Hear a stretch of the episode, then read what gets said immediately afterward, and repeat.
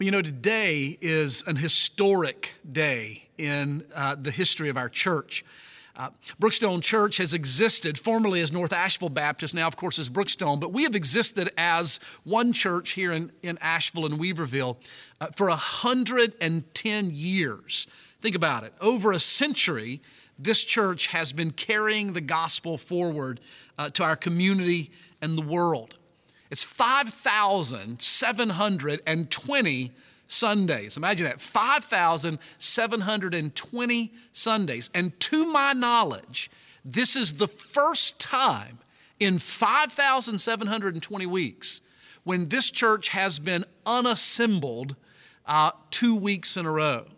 Now, to my knowledge, this has never happened. There have been uh, Sundays, of course, where we might have a snowstorm or a reason due to uh, inclement weather uh, or some other unusual event where we might have to cancel one service.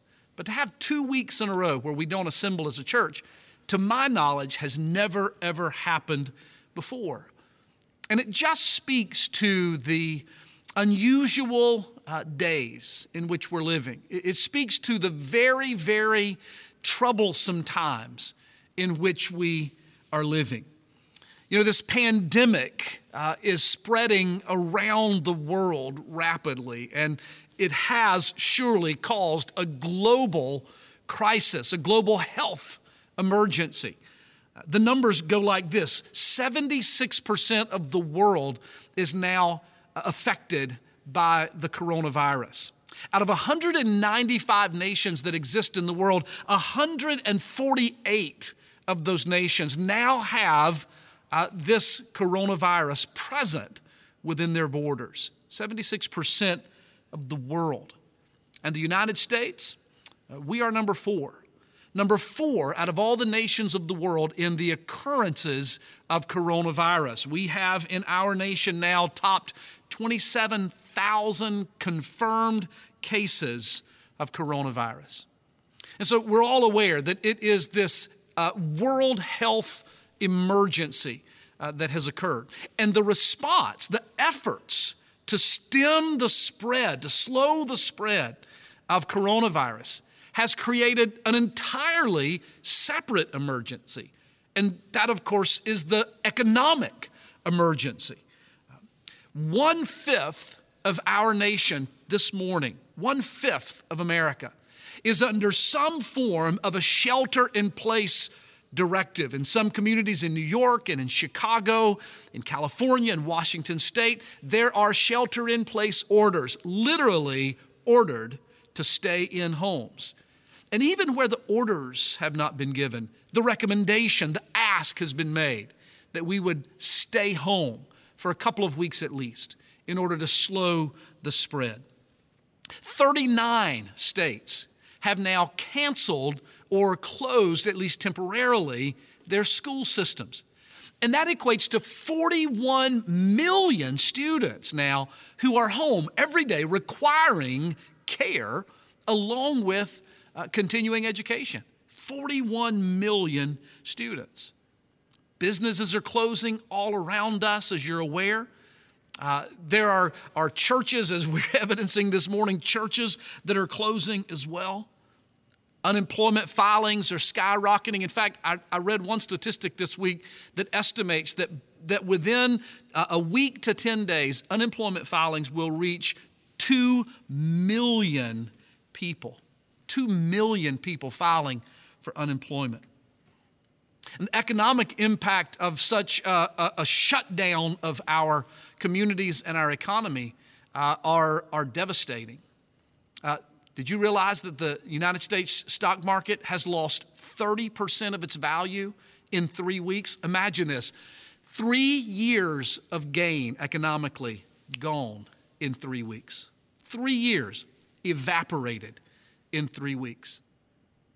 And all across the world, the global losses of all markets combined, six trillion dollars in wealth have evaporated over these last few weeks.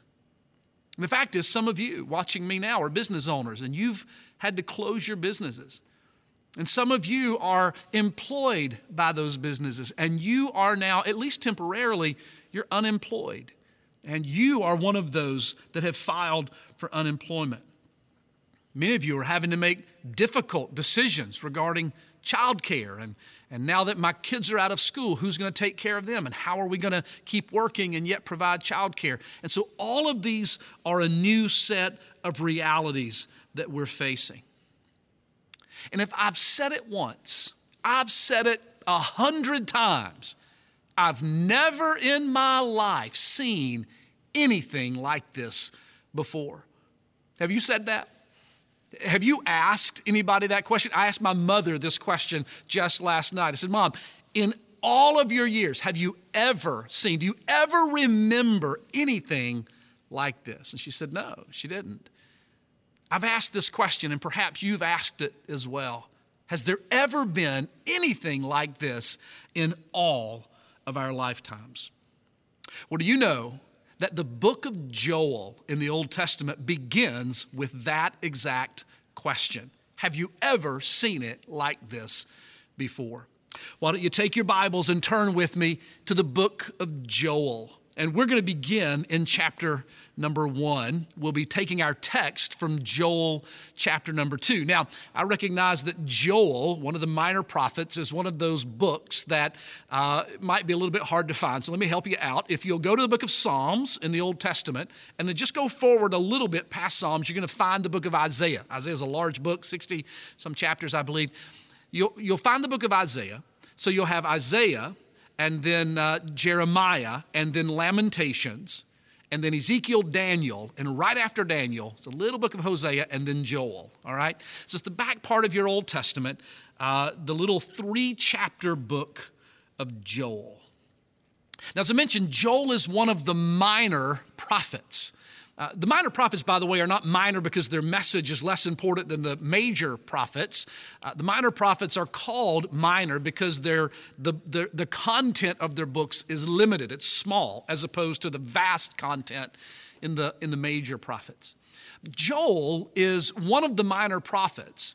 And while the book of Joel is never dated exactly, there are some hints in the book which, which tell us that he was one of the very first, if not the first, of the minor prophets to the nation of Judah.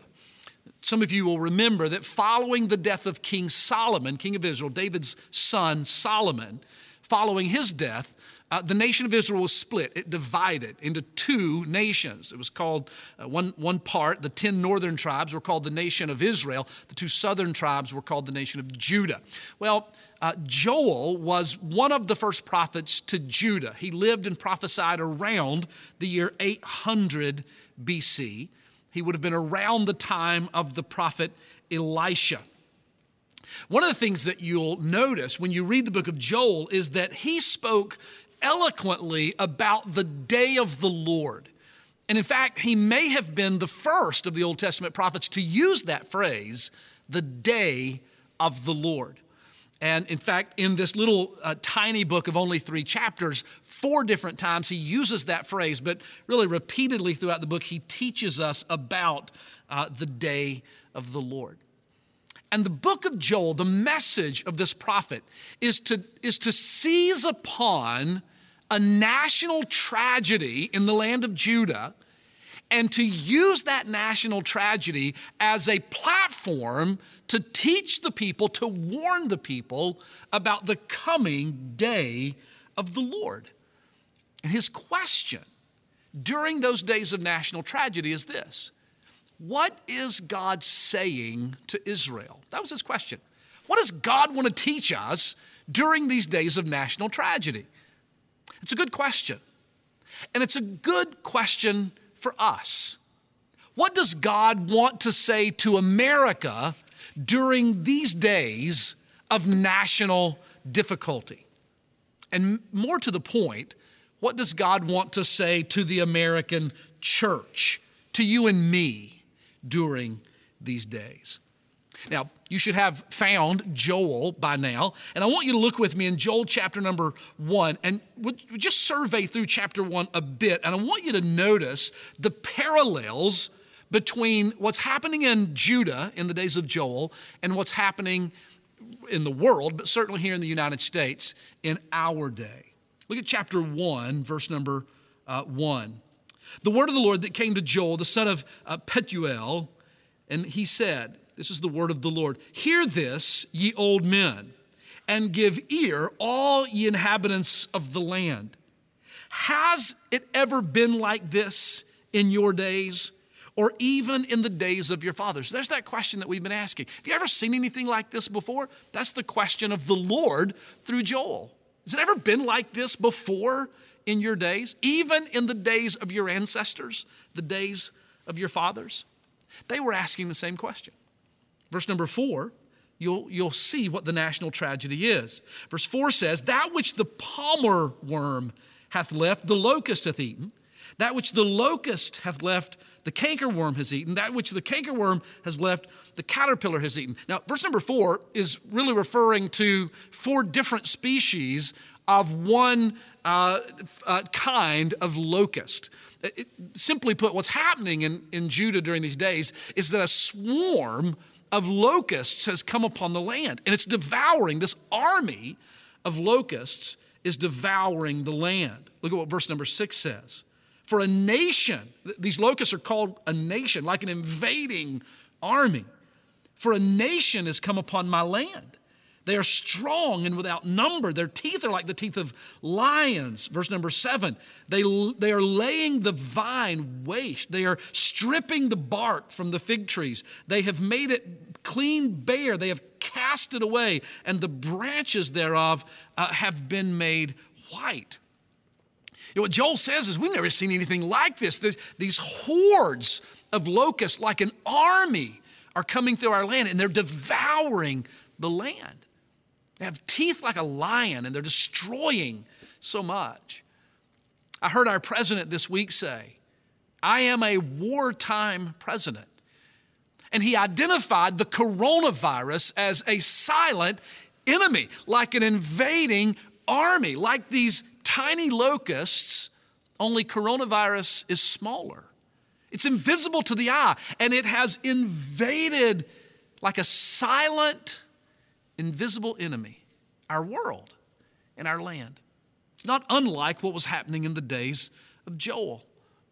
Look at chapter number one and verse number nine. The result of that, verse number nine, is that the meat offering or the grain offering and the drink offering has been cut off from the house of the Lord. And the priests, the Lord's ministers, are mourning. He says in verse number nine that the house of the Lord, the temple in Jerusalem, is, is fallen silent.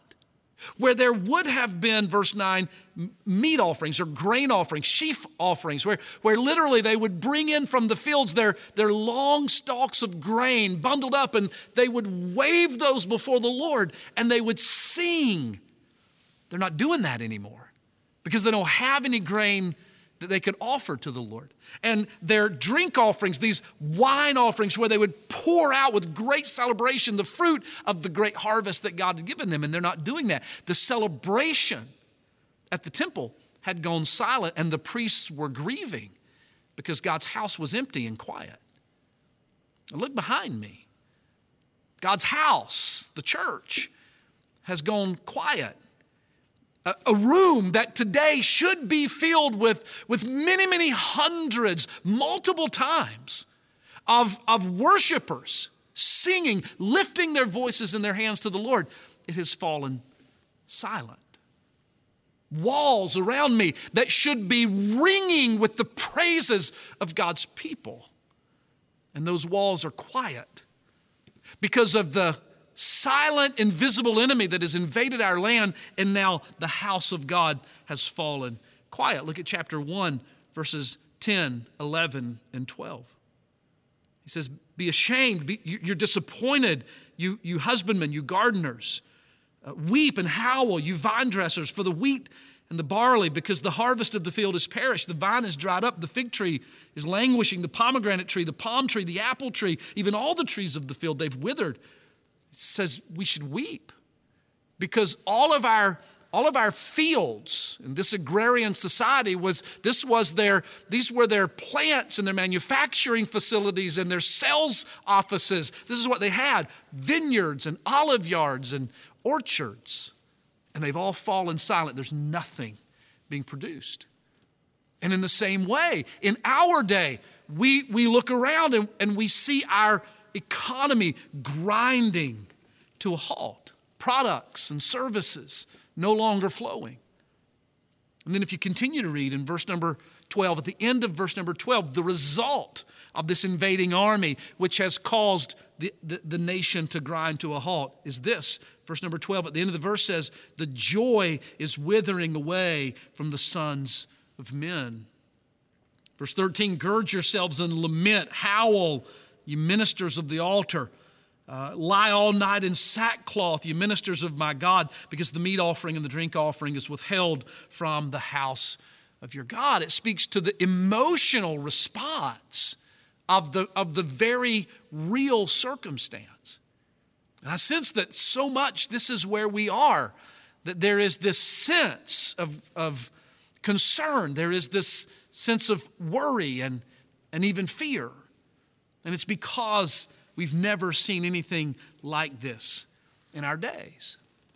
I don't know if you can, if you, if you can even miss this, the parallels between what ha- is happening in Joel's day and what's happening in our day. They are almost identical.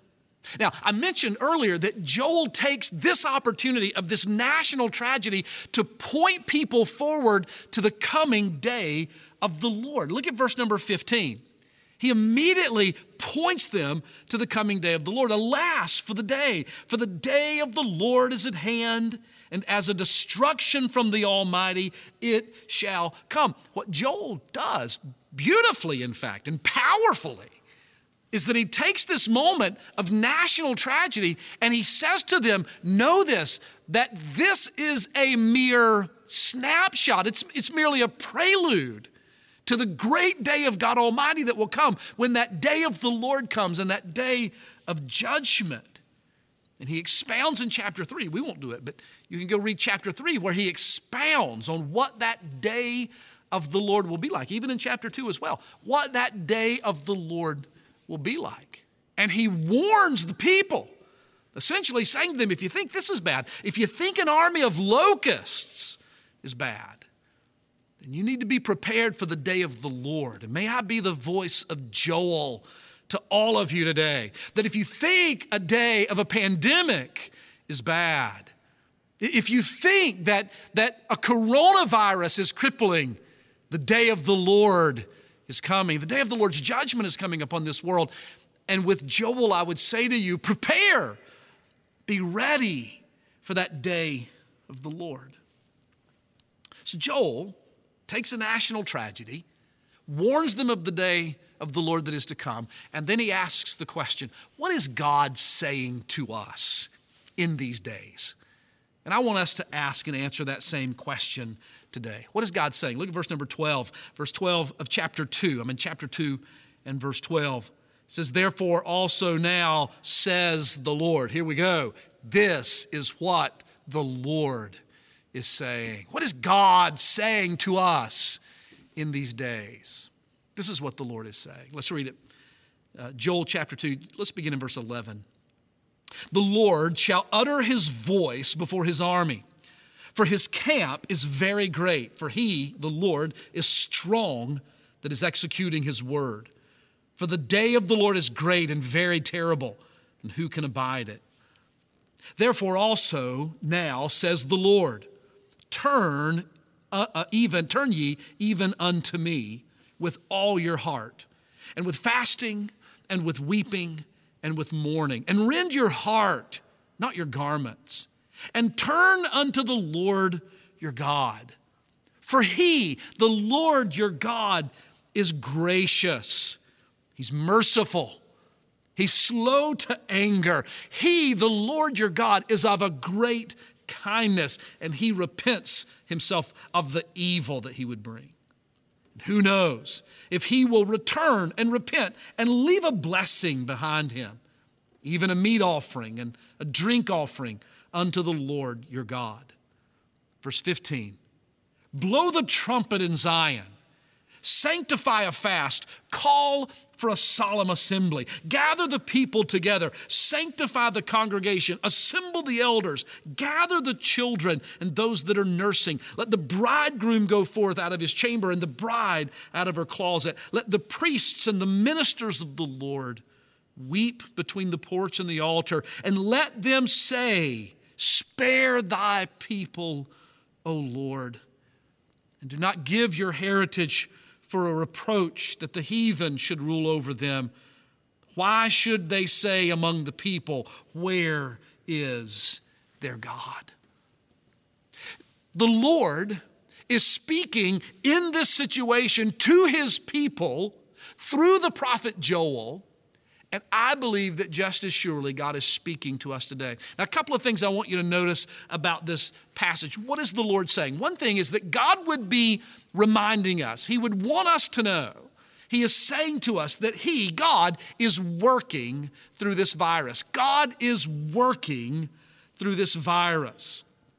I want to talk about that for just a second. Let's settle into your heart. God is working through this virus. Notice what Joel says. These verses at the, uh, in the middle of chapter two, again, are looking forward to the day of the Lord that is to come. And he says that in that day, the day of the Lord, that God will be working actively through hardship, through difficulty. In fact, in chapter two and verse two, he calls the day of the Lord a day of darkness and of gloominess, a day of clouds and of thick darkness. So he says that during the day of the Lord, God will be active, working in the hardships of that day of judgment to bring about his ultimate glory, even through those difficult days. Look at chapter two, verse number eleven, where he says, the Lord shall utter his voice before his army. Again, looking forward to the day of the Lord, for he is strong that is executing his word. Here's Joel's point. That as he looks forward to the day of the Lord, and he said that, says that in that day of difficulty and darkness and gloominess and hardship and tribulation, if God is going to be active in those days, through those hardships, then it, then it stands to reason, and we can know that God is active in these days, which are simply the prelude to those days. In fact, he's very clear in the book of Joel. Look at it, chapter two and verse number twenty-five. Listen, listen to what he says, chapter two, verse twenty-five. And I will restore to you the years that the locusts have eaten. In chapter two, verse twenty-five, he's not looking forward. He's talking about their very real situation with this army of locusts that have invaded the land. He says, I will restore to you the years that the locusts have eaten, the cankerworm, the caterpillar, and the palmer worm. And he calls them my great army. Do you see it? Which I sent among you. My great army. God says, the locusts that have come in the land, I am using as my great army that has come upon you. He's simply saying that I'm active in your difficulty. I'm active in this time of these locusts that have come upon the land. Now listen to me, church.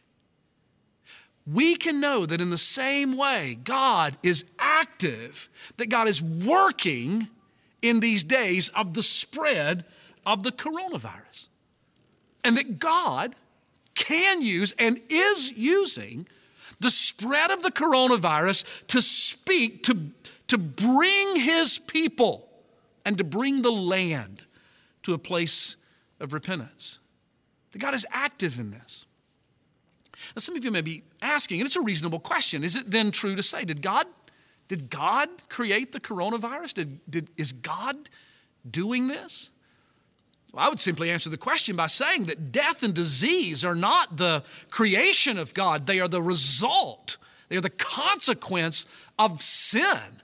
Death and disease, including coronavirus, are in this world not because of God and his goodness, but because of man and our rebellion. But that does not preclude God from using even the consequences of our sin to accomplish his work and his glory. So God is active and he's using coronavirus to speak and to bring people to a place that we need to be. You know, we all love Second Chronicles seven fourteen. We love the verse that promises revival. That verse says, if my people, which are called by my name, shall humble themselves and pray and seek my face and turn from their wicked ways, then I will hear from heaven, I will forgive their sin and heal their land. We love that verse. What a lot of people don't know is the verse before it. Second Chronicles seven thirteen says, when I, God is speaking, when I shut up the heavens so that there is no rain, when I command the locusts to devour the land, when I send pestilence among my people. The fact is, God uses famine, drought, disease, locusts, coronavirus. God uses all things to accomplish his glory. Here's what I want you to know. God is using this moment in the history of our world. And we don't need to miss it in the history of our lives, our families, and our church. Because God wants to use it. God is active in this coronavirus. And the second thing I would say that God is speaking to us is that he would want us to know that God is calling his people to repentance and prayer. God is calling his people. That's us. God is calling us to repentance and to prayer. Look at Joel chapter two and verse number twelve. Therefore also now says the Lord. What is God saying to us in these days? Here's what he's saying. Verse twelve. Now says the Lord, turn ye even unto me. God says, turn to me. And the word means return to me. Turn back to me. The idea here, the concept here, is that this is God's call to his people to repent. Here's what I believe. I believe that God wants to use this season of national, can we call it an emergency, a crisis, even a tragedy? That God wants to use this season to bring us to repentance. Because I believe that God wants to transform you and God wants to transform me so that he can then use the transformed us to change the world. Christian friend, listen to me carefully. Please don't simply ask God to use the coronavirus to change the world. You, you can ask him that. I'm asking him that as well. But don't just ask him to use coronavirus to change the world. Ask him to use the coronavirus to change you so that he can then use you to change his world. Do you know that the plan of God is to use his church? God is active in the world, but he's active in the world through his church. And it's through the power, the spirit-filled church of Jesus Christ operating in the power of God that he uses us to go and to transform the world. I'm convinced that the number one focus of our God in this season is the transformation of his people. Verse number twelve, turn to me, return to me. Come back to me. That is what God is saying to us. And so if God's calling us to repentance, then what should we repent of? That's a big question, and maybe there are many things that God would say to different ones of us, but what does the text say that we ought to repent of? Look at what the Bible says in verse number twelve. Turn to me, says the Lord, with your whole heart. Turn to me with your whole heart. Could it be that God wants to call you and me to repentance for a half-hearted devotion? It's easy, isn't it? It's easy in a comfortable pre-coronavirus world, in, in a world of a soaring economy and in a world of more jobs than people to fill them, in a world of great ease, it's easy, isn't it, for our hearts to become divided, for our devotion to the Lord to become half-hearted. And he says in verse number twelve, return to me with your whole heart. Don't let your heart be divided, half for me and half over there, but let your whole heart come back to me. I believe this is what God is calling us to. A repentance of being half-hearted followers of Jesus. You know, Isaiah spoke to this in Isaiah twenty-nine three when he says, these people draw near to me with their lips but their hearts are far from me. I believe we need to repent of a half-hearted devotion. Secondly, he goes on to say in verse number twelve, turn to me with your whole heart and with fasting and with weeping and with mourning. Fasting and weeping and mourning. Think about that. God says, as you turn back to me, I want you to, to turn to me with this willingness to be someone who fasts, someone who mourns, someone who weeps. Now, the truth is, we don't know a lot about fasting, mourning, and weeping. We really don't. And so perhaps God wants us to repent of our own self-indulgence, our demands that life be easy, our, our attitude that says, I must never shed a tear. Life must always be a party. I, I must always have uh, uh, uh, all that I want of everything. I must never deprive myself. I must never grieve over the lostness of my world. I must never grieve over the lostness or weep over my lost loved ones.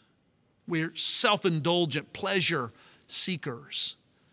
Perhaps God would say, I'm using these days to call you to be one whose heart would break for the things that my heart breaks for. It calls us to repent of a half-hearted devotion, of self-indulgence.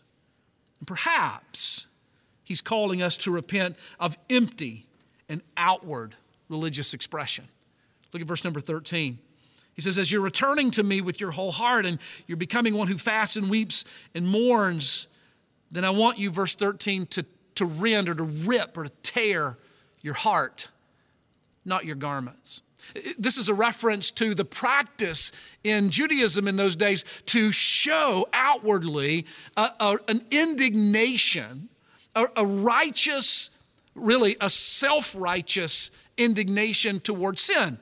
Uh, when when uh, the priests or others would rip their garments. You might remember when, when Jesus was before the Sanhedrin and uh, he declared himself to be God, that says that the high priest tore his garment, this outward show of, I'm, I'm so ashamed that you would make such a statement. I'm, I'm so indignant at your claim to deity. That, that's what he was doing, tearing his garments. Here's what the Lord says. I'm not interested in you tearing your garments. He would even say, I, I, I'm, I'm tired of that outward expression which has no inward reality. Let your heart be ripped apart. Let your heart be broken. Let your heart become soft and moldable in the hands of God. Paul writes to Timothy in Second Timothy three and verse five, an indictment of religion, when he says that in the last days particularly, there would be those who would have a form, an outward or an exterior form of godliness, but there would be no inward power. Church, I believe God wants us to repent, to repent of being people whose hearts are divided, who, who have a half-hearted devotion to God, who demand our own self-indulgence and who practice external religion without any true internal devotion. And I believe that God can use days of national difficulty, even days where we can't assemble, to say, I want to transform your heart. Turn, return to me.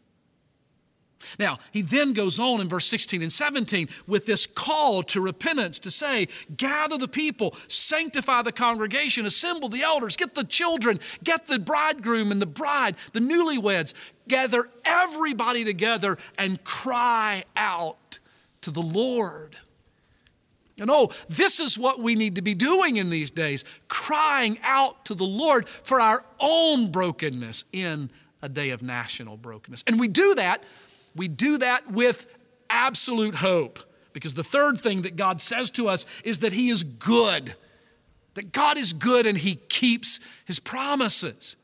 And I want to say to you, he is and he does. He is good and he does keep his promises. I love that verse number thirteen says, uh, rend your heart, not your garment. Verse twelve, turn to me with your whole heart, with fasting, mourning, and weeping. But verse thirteen says, do this because the Lord your God is gracious and he's merciful. Will you hear me today? God is gracious and he's merciful. And even in this season of national difficulty, really global crisis, God remains good and he is still merciful. You know, someone has said that grace is what we get that we don't deserve, and that mercy is when we don't get what we do deserve. Well, I agree with that. God is gracious to, to give us so much more than we've ever deserved, and he is so merciful that he does not dispense to us what we have rightly earned in his wrath.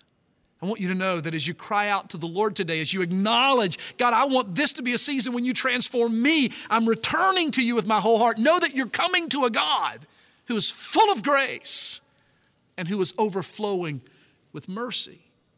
He goes on to say in verse number thirteen, he is gracious and merciful. He is slow to anger. He's patient, and he is of a great kindness. I've taught you this word before. The Hebrew word is chesed.